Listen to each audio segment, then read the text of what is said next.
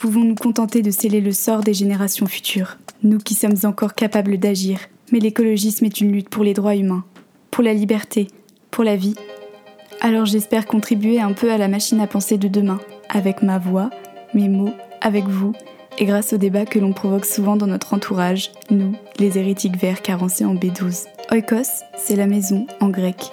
Parce que la maison n'est pas celle dans laquelle on s'enferme pour ne pas voir les problèmes du dehors, mais celle qui respire avec nous et qu'on appelle terre. Parce qu'avec elle, on peut construire un grand foyer, inclusif, bienveillant, moins riche de superflu et davantage empli d'humanité. Oikos est à la racine du mot écologie, comme nous sommes à la racine de ce nouveau foyer. Nous vivons dans un monde aux crises multiples, et si elles sont devenues normalité, c'est sûrement nous, humains, qui sommes en crise. Oikos est une feuille de brouillon, une boîte à idéal, un sac à colère au service de l'écologie. On parle de nos peurs, de nos espoirs, de nos révoltes, à nous, les gens qui pouvons encore faire basculer le monde. Qu'on soit désillusionnés ou utopistes, on est toutes et tous pleins d'angoisse, mais une liberté immense s'étale devant nous. Alors laissons nos pensées envahir l'espace sonore pour se battre contre le plus grand danger de notre temps, l'indifférence. Dans Écosse, on explore les bourgeons et les branches, les feuilles mortes et la sève d'un nouvel arbre de vie. Bonjour, c'est Solda Petit Pois, j'espère que vous allez bien les amis, bienvenue sur ce nouvel épisode d'Oikos. On va parler d'écologie entre nous comme chaque lundi et aujourd'hui c'est un épisode un peu différent peut-être de ce que vous entendez d'habitude sur le podcast. Il y a quelques temps, je racontais à quelqu'un la jeunesse d'Oikos et je lui expliquais que ce mot Oikos, qui est le nom du podcast, c'est le mot qui à la racine d'écologie en grec. La personne en face de moi m'a alors demandé ce que ça voulait dire et je lui ai répondu ça veut dire le foyer au sens large. Ça peut vouloir dire plein de choses le foyer. Là où naît le feu, la maison. Et la personne avec qui je discutais m'a répondu oui, c'est vrai que l'écologie finalement, c'est habiter notre vie différemment. Habiter différemment. Et je me suis dit qu'on n'avait jamais trop parlé d'habitation en fait, ici. Peut-être parce que la conception patriarcale du foyer lui enlève son importance, j'en sais rien. En tout cas, j'avais envie de faire un épisode pour rappeler à quel point nos maisons, ces mini-cités, sont les grandes oubliées de nos conceptions politiques alors qu'elles sont pourtant le centre névralgique de nos vies. Et que pour penser différemment, il nous faut peut-être déjà faire un pas de côté dans ce qui nous paraît le plus évident, le plus quotidien, le plus éloigné de la politique, chez nous.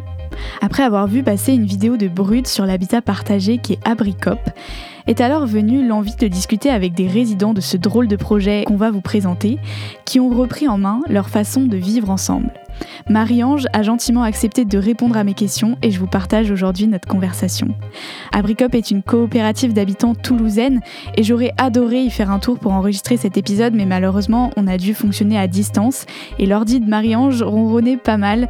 Voilà pourquoi le son est un petit peu plus mauvais que d'habitude. Sur ce, si vous aimez ce podcast, n'hésitez pas à vous abonner, que ce soit sur les réseaux sociaux ou sur la plateforme d'écoute sur laquelle vous êtes en train de nous écouter. C'est un beau soutien pour le podcast et vous, ça vous permet de savoir quand un nouvel épisode sort. Et tout de suite, place à l'épisode d'aujourd'hui. Bonne écoute. Salut Marie-Ange. Bonjour. Bienvenue sur le podcast. Je suis ravie de, de t'avoir euh, au micro. Bon, on est à distance, donc c'est pas vraiment un micro, mais est-ce que, euh, comme première, euh, première question que j'ai, est-ce que tu pourrais te présenter aux personnes qui écouteront le podcast et qui ne te connaissent pas? D'accord. Alors, ben, je suis Marie-Ange. Je suis à la retraite maintenant. Je viens d'avoir 67 ans. J'étais orthophoniste. J'ai travaillé euh, dans des centres médicaux psychologiques pour les enfants et en libéral aussi. Voilà, je suis mariée et j'ai deux enfants de 30 et 27 ans. Super, merci beaucoup. Notre sujet du jour, donc c'est l'habitat participatif et, euh, et, on va parler euh, d'Abricop bien sûr, mais en général sur le podcast, comme on parle d'écologie, euh, je demande toujours aux, invités ce que l'écologie veut dire pour eux. Euh, qu'est-ce que l'écologie pour moi? Eh ben, L'écologie, c'est le respect de la nature, euh, des, des, êtres vivants et non vivants de, sur la Terre et même dans l'univers. Je pense que quand on fait exploser une bombe atomique, les répercussions seront au-delà de la Terre. Quoi. Voilà. Donc, euh, petite, j'adorais la nature. Je grimpais aux arbres et tout. Euh, chez ma grand-mère, il y avait un grand, un grand espace de jeu, un grand parc et, j'ai toujours eu un lien privilégié avec la nature. J'avais l'impression au fil des années, je suis née dans les années 50. J'avais un oncle qui était agriculteur et qui commençait à, à, mettre des pesticides, à faire de l'agriculture intensive et tout ça dans les années 60-70. Et au départ, je me posais pas de questions, mais je sais que ma première question, c'est quand il faisait du maïs et que ce maïs, en fait, je voulais le manger, c'était juste pour les bêtes. Et les bêtes d'où et est-ce qu'ils avaient besoin de tant de maïs? Je sais que je pouvais me poser des questions comme ça. Et puis c'est dommage que nous, les humains, on puisse pas manger ce maïs qui est pas bon pour nous, qui est juste bon pour les bêtes. Je développe peut-être un peu trop, mais voilà, c'est une sensibilité à l'humain, à, l'humain, au non-humain, au vivant, au non-vivant, à, la terre. Euh, pour rentrer un peu dans notre sujet, est-ce que tu pourrais euh, bah, tout simplement nous présenter Abricop euh, le projet, vos valeurs, vos intentions là-dedans. Et puis peut-être aussi bah, justement une partie un peu plus personnelle. Euh, qu'est-ce qui t'a donné envie de vivre comme ça de manière collective? Alors le projet des, premiers, de, ceux qui ont vraiment eu cette idée, nous on est arrivé deux ans avant que l'immeuble soit construit, donc le projet était déjà bien avancé et depuis à peu près huit ans quand on est arrivé. Donc c'était vraiment sortir cet immeuble de la spéculation financière et de la spéculation sur les logements, en disant que chacun devait avoir le droit de, de se loger dignement. Hmm. Et, et, du coup, euh, du coup, ce, ce, qui a été envisagé, c'est de faire une propriété collective.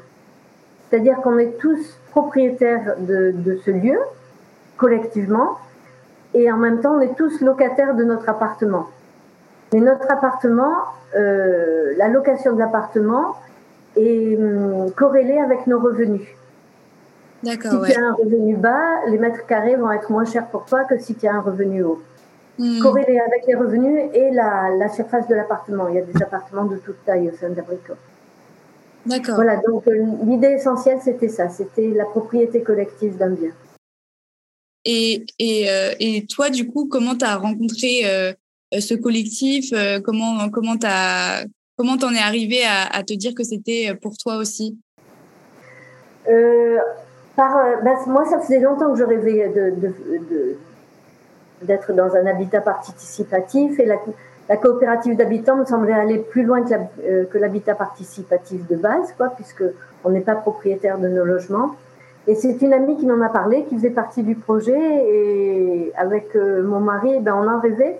Mais à l'époque, nos enfants étaient encore à la maison. On avait une, une maison euh, dans les, à une trentaine de kilomètres de Toulouse, dans un petit village avec un jardin. Et on, adorait notre maison. Hein. On était très bien où on était. Euh, voilà. Mais les, les enfants sont partis pour faire des études, une au Canada, l'autre à Paris.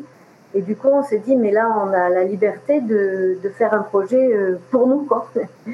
Et on a repensé à Abricot et à ce moment-là, il y a, y a, un logement qui s'est libéré juste à ce moment-là. Et donc, on s'est dit, en plus, c'était un logement, un petit logement pour euh, de 50 mètres carrés. Et, on s'est dit, bon, ben, il est pour nous. On a découvert le groupe, on l'a trouvé à la fois euh, très respectueux de la parole de chacun, euh, très dynamique, parce que c'est pas rien de le faire construire un immeuble tout seul, sans promoteur.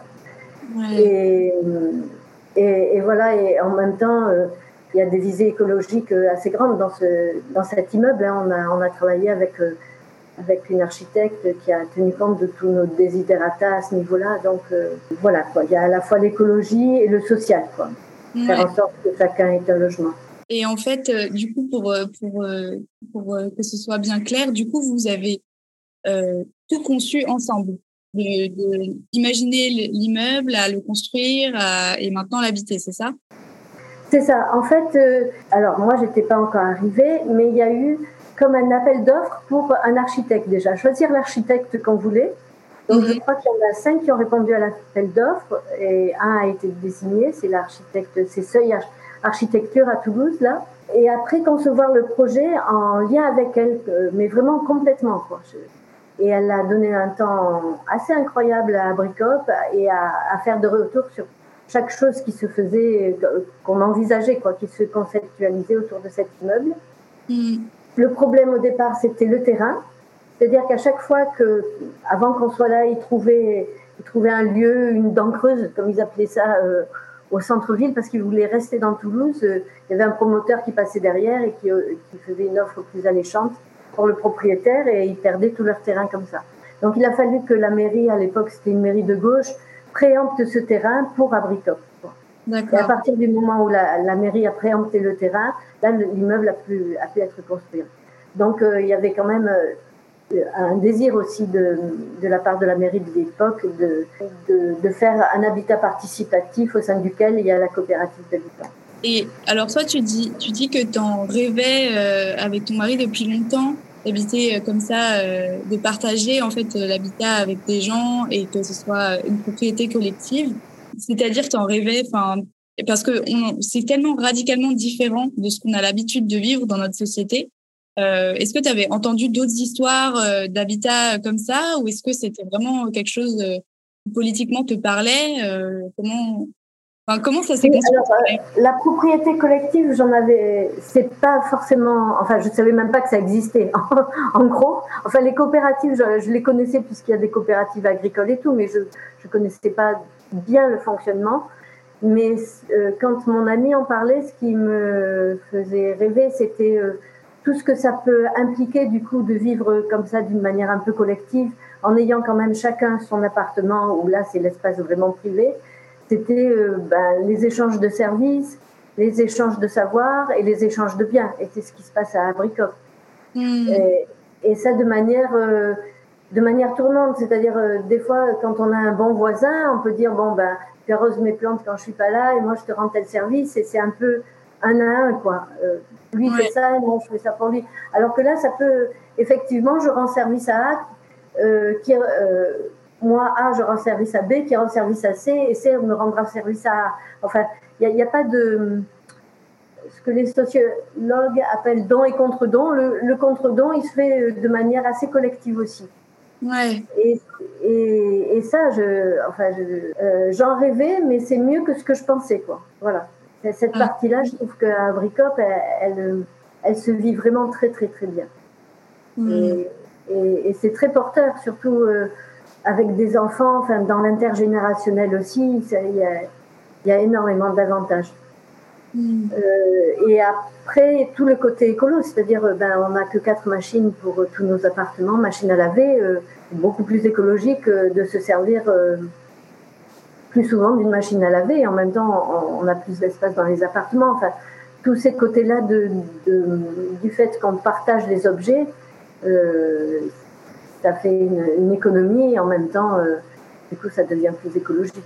Bah justement, c'était c'était ma, ma question suivante et, euh, et peut-être que pour les personnes qui vont écouter le podcast, euh, pour euh, pour expliquer un peu ma démarche, c'était que parce que c'est vrai que l'habitat, etc., ça peut paraître un sujet un peu éloigné de l'écologie ou de ce dont on parle sur le podcast, mais l'écologie telle que on la conçoit ici quand on discute sur Oikos, c'est aussi bah, tout simplement inventer d'autres manières d'habiter le monde euh, de manière générale. Et c'est pour ça que je trouve que c'est hyper important aussi de, parler de toutes ces initiatives qui naissent et qui peuvent paraître euh, au début un peu euh, lointaines par rapport au sujet de l'écologie. Pour ramener ça à quelque chose de très concret, même si on développera un peu après, qu'est-ce que votre démarche du coup met en place d'un point de vue écolo? Très concrètement, dans vos, dans vos habitations, etc., qu'est-ce qui est écolo par rapport à des habitations plus classiques? Oui, alors la, la, structure, elle est en béton, donc c'est pas forcément très écolo, mais ce que, euh, on a tenu à ce que ça soit extrêmement bien euh, isolé par rapport à l'extérieur. C'est-à-dire qu'actuellement, avec le froid qu'il fait, euh, les trois quarts des, des, des radiateurs d'abricot euh, sont fermés. Hein. Juste, il, ça a été étudié pour être avec des balcons plein sud et des grandes baies vitrées, ce qui fait que l'hiver, la, la chaleur de, du soleil suffit à, à, chauffer les appartements. Mm. Donc il y, a, il y, a, une grande réserve d'énergie et de, et de, chauffage euh, là. Euh, je, euh, alors moi j'ai pas les chiffres en tête, mais je sais que ça va au-delà de ce qui était demandé par l'Europe. Hein. D'accord. Et puis il y a la, le fait de mutualiser des biens. C'est-à-dire mm. qu'on n'a pas une voiture pour chacun au sein d'Abricop. On a 4-5 voitures qu'on se prête mmh. pour euh, 17 logements. Quoi. Maintenant, on en est là.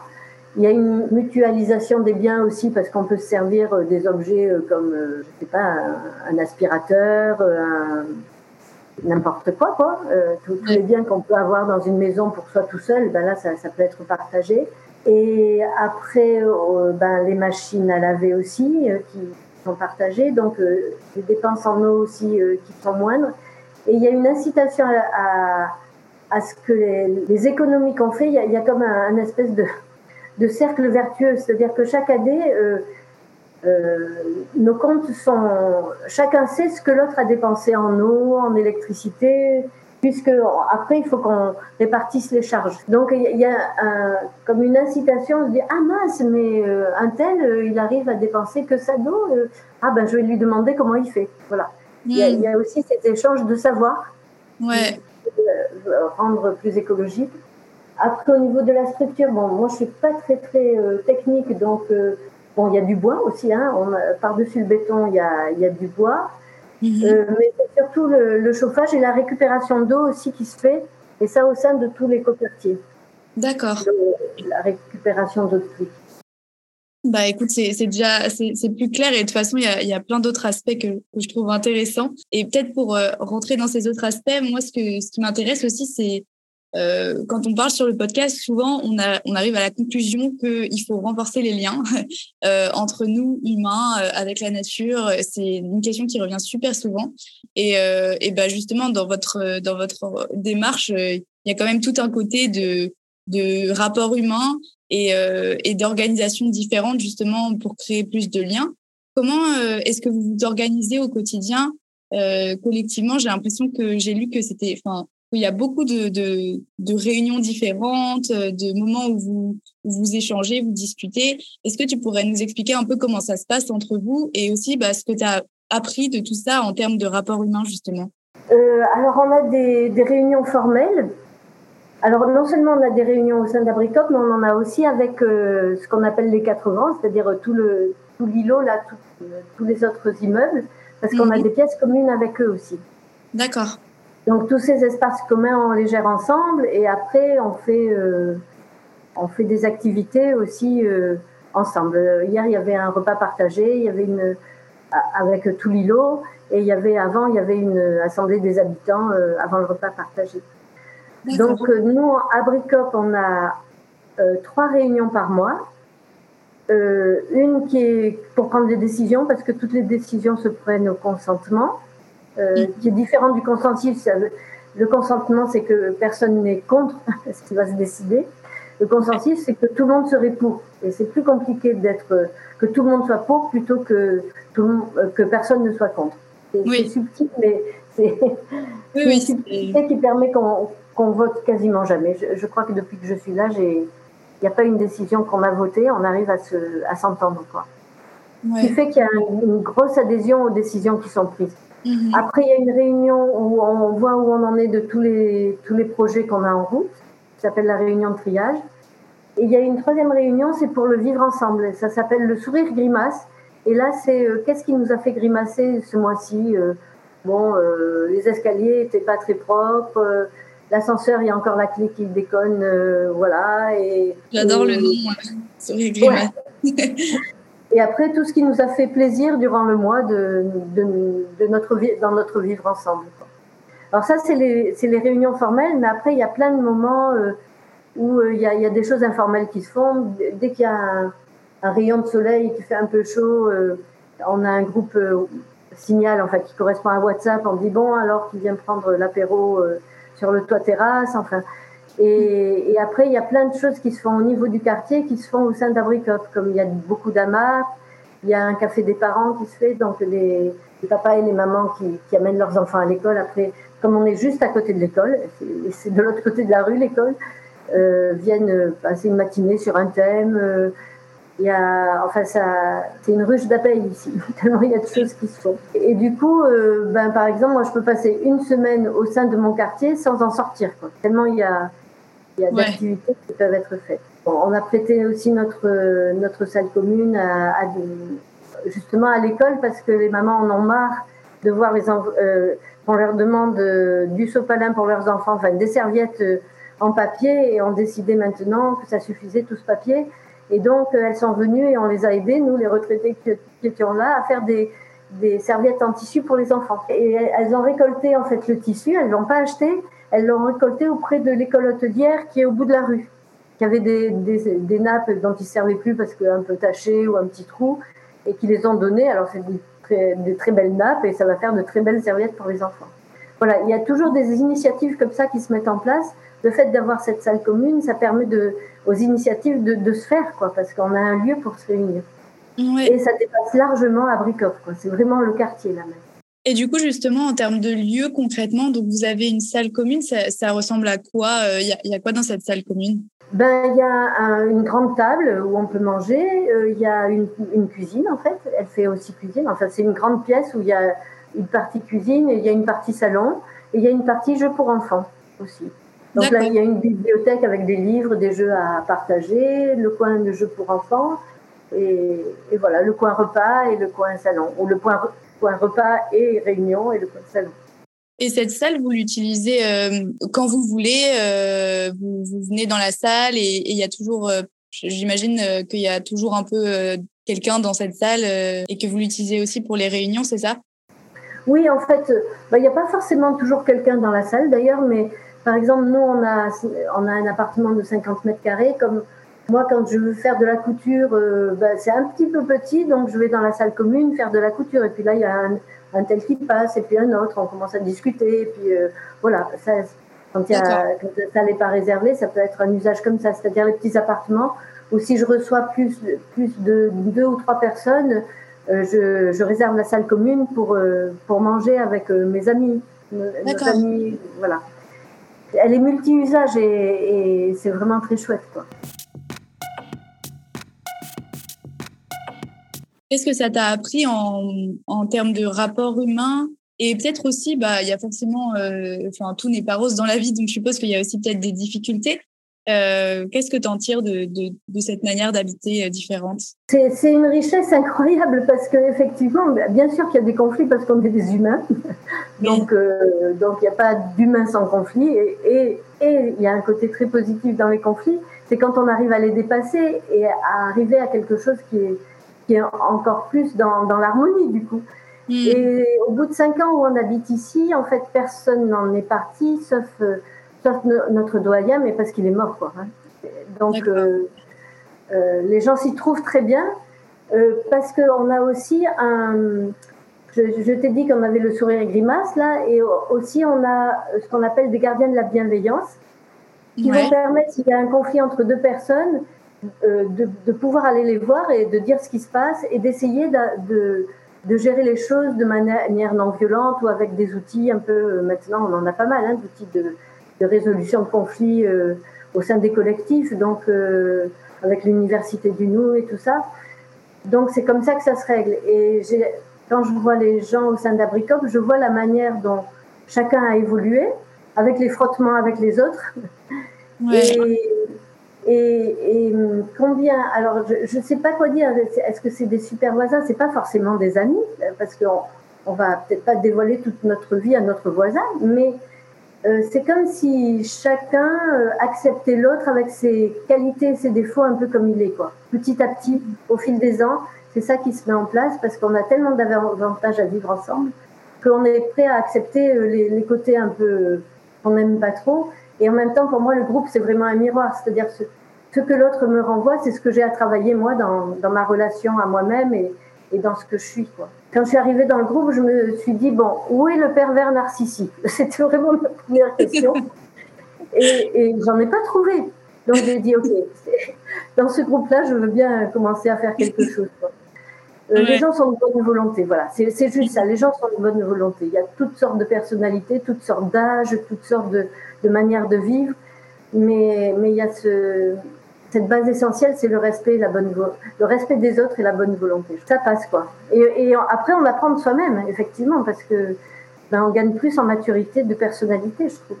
C'est hyper intéressant. Et justement, bah, j'avais vu aussi euh, sur votre site que euh, la mixité sociale, c'est aussi quelque chose qui est important euh, pour vous. Ça se traduit, ça se traduit comment? Est-ce que tu as l'impression de rencontrer euh, des gens euh, très différents les uns des autres ou est-ce que c'est encore un peu cantonné Comment tu le ressens? Ouais. Alors moi, je parlerai pas vraiment de mixité sociale quand même. Hein. Euh, plus de mixité de, revenus, on va dire. D'accord. Il y a des revenus très bas, euh, des, toutes petites retraites et, des revenus plus hauts. Euh, maintenant, celui qui avait le plus de revenus, c'est notre doyen là qui est, décédé. Voilà. Mais c'est vrai que c'est un engagement dans une certaine manière de vivre. Et donc, il faut que ça fasse envie, quoi. Et ça fait pas envie à tout le monde. Moi, j'en parle à des, des amis autour et, ce type de vie, euh, ça leur euh, ils disent bah non, moi j'ai pas envie de ça quoi.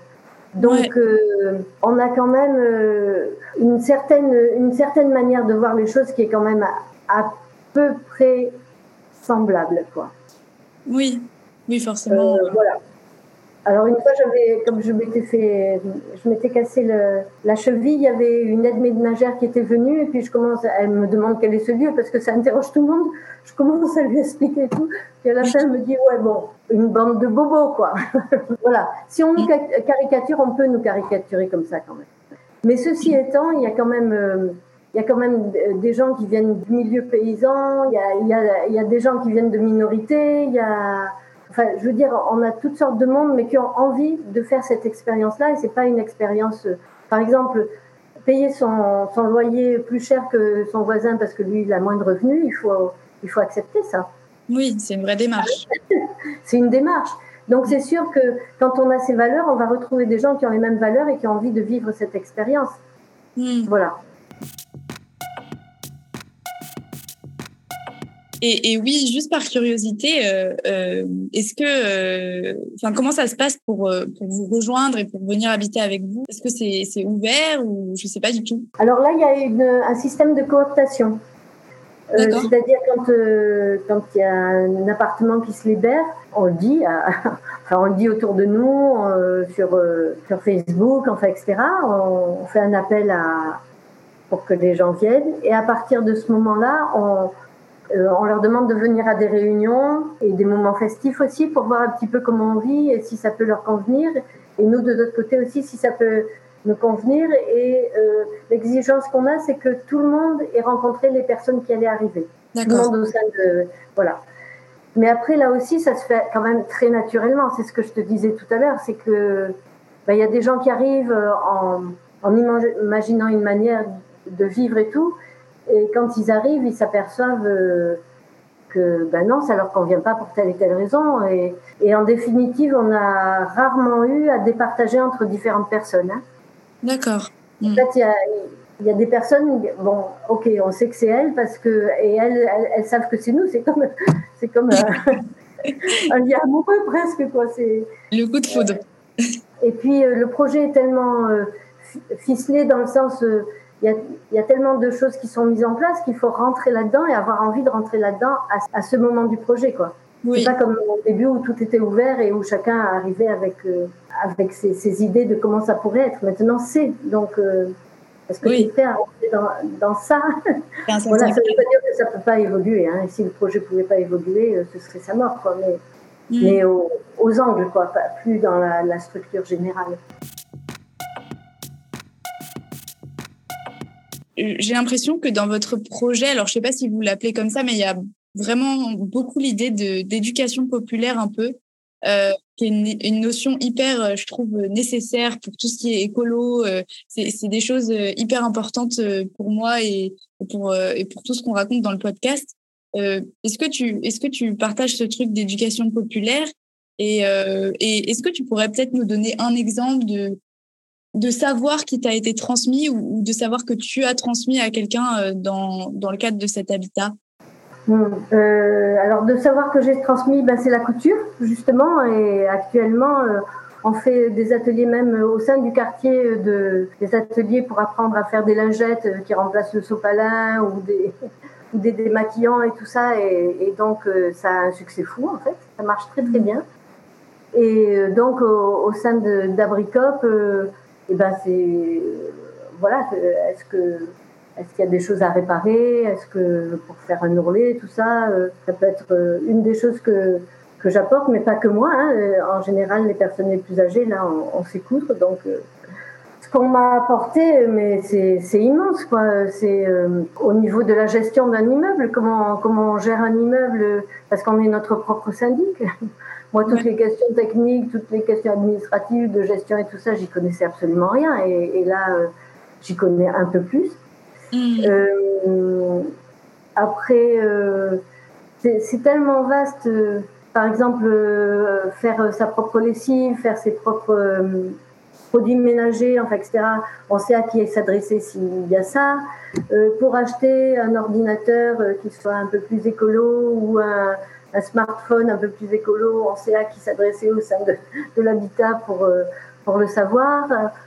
si c'est les questions de, gouvernance aussi, il y a en fait, il y a une foule d'exemples, j'arrive pas à, très très précis, parce que c'est tout le temps et c'est Ouais, ouais, non, mais en vrai, ça se, ça se comprend que ce soit euh, hyper. Euh, dans les interstices de, de, moments de vie ou de que, que tu puisses pas forcément mettre le doigt sur quelque chose que tu as appris précisément, mais je trouve que c'est quand même euh, quelque chose que je voulais souligner parce que je trouve que ça a l'air d'être important aussi dans la démarche et, c'est vraiment intéressant.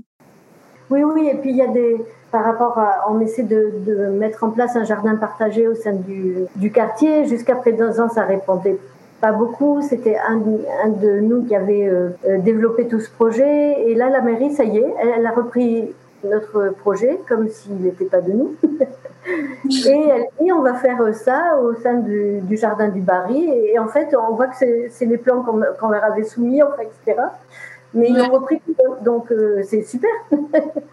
voilà, et quand on a monté ce projet de jardin, et eh ben moi j'ai appris plein de choses au niveau de la permaculture et tout ça. Euh, par, le, par mon voisin qui, qui, en connaissait beaucoup plus que moi, qui a fait venir quelqu'un euh, qui était déjà un permaculteur. Après, on a décidé de racheter un, un magasin qui est, qui est, en bas de chez nous. Enfin, c'est pas vraiment un magasin, mais c'est un bureau qui est en bas de chez nous. Donc là, j'apprends beaucoup au niveau de, des structures juridiques, de, des foncières, d'achat. Enfin, c'est varié. C'est très varié. Là, on est en train de, de monter un projet pour, euh, pour la justice restauratrice. Donc, on apprend à faire des, des, demandes de subventions. Euh, il y a eu il y a quelqu'un d'Abricop qui a mis en place un festival de musique euh, l'été. Donc là aussi, j'ai appris pas mal de choses sur les, sur les artistes, sur comment monter un projet de festival artistique. Enfin, c'est en permanence en fait. Hmm. Ça nous amène à, à, à mes questions de fin qui sont des vastes questions. Euh, mais c'est euh, une, petite conclusion au podcast. Je demande toujours euh, aux invités du podcast quelle est leur plus grande peur et leur plus grand espoir pour le monde, pour l'écologie? ma plus grande peur, ben, c'est un accident nucléaire. Hein. Ouais. parce que j'étais au Québec quand il y a eu Tchernobyl. Et au Québec, euh, on savait que la France avait été touchée par le nuage. Et je suis arrivée en France parce que j'arrivais en vacances. Et là, euh, à Meudon, c'était juste à la frontière de l'Allemagne que le nuage. Oui, miraculeusement stoppé. Voilà, on dit waouh, incroyable. Donc, euh, non, je pense que c'est incroyable qu'en France on ait autant de centrales nucléaires. Quand j'y pense, ça me met très très en colère en fait. Mm. Et, là, avec le réchauffement climatique, le fait qu'on ne puisse pas euh, refroidir les réacteurs à un moment donné, qu'il faut fermer des centrales parce que ça ne fonctionne pas, enfin. Euh, et, ça, depuis les années 70, euh. Dès, dès qu'on a décidé de, de, faire ça, j'ai été contre tout de suite. Quoi. on ne met pas en péril la vie de nos arrière, arrière, arrière petits-enfants pour pour une futilité comme euh, comment faire de l'électricité. On savait déjà dans les années 70 qu'on pouvait faire du nucléaire. Il y avait le four solaire euh, dans les Pyrénées. Enfin, on savait qu'on pouvait faire autrement. C'était une volonté politique, comme pour la voiture. Mm. Euh, Dumont, il parlait déjà du train, quoi. arrêtons la voiture et prenons le train. Mais là, on a fait en sorte de, casser tout le système ferroviaire, de, le privatiser maintenant en plus, et, et de, parce qu'on avait Renault, Peugeot et, et de, privilégier la voiture. Donc c'est comme si j'avais été à la charnière des, choses qu'on aurait pu faire autrement et on a pris le mauvais chemin. Quoi. Oui. Alors là, je me sens très en colère parce que le nucléaire, euh, c'est quand même très, très, très, très grave. Voilà. Donc ça, ça me fait très peur. Après, ben, j'ai des enfants qui, qui, sont des adultes maintenant et bon, ben, c'est mon côté un peu optimiste. Je me dis, ben, s'ils sont venus au monde à cette époque, c'est qu'ils vont pouvoir peut-être faire quelque chose. Mais en même temps, euh, ce qui me donne le plus grand espoir, c'est de voir la rapidité avec de l'éveil des gens par rapport à ces questions-là. Je trouve que, bon, moi, on m'appelait Madame Bio euh, il y a 20 ans parce que je mangeais bio et que, puis maintenant, euh, il n'y a plus personne qui met en cause le fait de manger bio, quoi. Enfin, Et, ça, pour moi, c'est un grand, grand espoir parce que l'éveil des gens, il se fait un, petit peu à tous les niveaux et je, et, je le sens vraiment très, très fort, quoi. Hmm. Ne serait-ce que parce qu'un projet comme celui-là euh, peut, peut, peut donner envie celui qu'on a dans notre habitat, à Bricop. Comment ça fait que ça, ça donne autant envie le, le reportage qu'a fait Brut sur nous, je crois qu'il y a eu 2 millions de vues. C'est énorme. Oui, c'est bah, comme ça que moi je, je, suis tombée sur, euh, sur votre projet. Hein. C'était, ça donnait très envie. Hein, voilà, voilà. Moi, quand j'en parlais euh, au début, euh, d'abord les gens pensaient que c'était très utopiste, quoi, que ça allait pas se faire. Et, maintenant que c'est en place et que ça se fait, que ça fait cinq ans que ça dure, à chaque fois ils nous, demandent quoi. Et là, c'était très drôle parce que à, Noël, on était avec de la famille de mon mari et il y avait beaucoup d'avocats qui ont commencé à nous interroger. Ils sont pas du tout dans cette ligne-là. Mais à la fin de l'interrogatoire, et, et, ben il y en a un qui était complètement euh, euh, retourné quoi, en disant ah mais c'est génial en fait. ben oui. Oui. En fait. et donc il y avait une prise de conscience d'un coup que c'était possible, mais qu'en plus c'était bien, et puis qu'en mm. plus c'était faisable, et puis enfin bref. Et, et, ça, et ça, je trouve dans des milieux auxquels j'aurais pas pensé au départ. Quoi. Mmh. Mais c'est fou, ce, on le voit bien dans les discussions, euh, justement dans ce genre de discussions, que en fait euh, les gens sont parfois sont réagissent au quart de tour parce que euh, peut-être que ça quelque part ça les dérange entre guillemets que quelque chose de, de tellement euh, intéressant et riche humainement etc existe et que on leur ait dit en fait toute leur vie que c'était impossible de vivre autrement. Et c'est c'est vrai que souvent il y a des réactions épidermiques et et c'est trop bien quand elle se transforme euh, au final à bah oui, en fait, j'ai plus d'arguments, c'est juste, euh, c'est juste une très belle initiative. Voilà, donc mon espoir, c'est dans la, la, transformation des humains, en fait, que, que je vois, hein, qui est, pas, oui, qui pas un rêve, je, le, je, le, touche les doigts, quoi. Mm. Eh ben, écoute, merci beaucoup. Vraiment, merci d'avoir pris du temps pour faire ça. Bah, avec grand plaisir. Voilà les amis, c'est fini pour l'épisode d'aujourd'hui. Merci encore à Marie-Ange et merci à vous d'avoir partagé ce moment avec nous. Si jamais ce podcast vous plaît, comme je l'ai dit au début de cet épisode, n'hésitez pas à vous abonner sur les réseaux sociaux mais aussi sur votre plateforme d'écoute préférée. Vous pouvez aussi nous noter sur Spotify et Apple Podcast et nous mettre des étoiles pour témoigner de votre soutien au podcast. Et si vous voulez pousser un peu plus loin, vous pouvez même nous laisser un commentaire. Et puis n'hésitez surtout pas à parler du podcast autour de vous. On sous-estime souvent ça, mais le bouche à oreille, c'est vraiment un super outil. Merci beaucoup et je vous dis à la semaine prochaine. On se retrouve pour Oi Oi et un petit peu d'actualité écolo. À très bientôt. Portez-vous bien et je vous embrasse.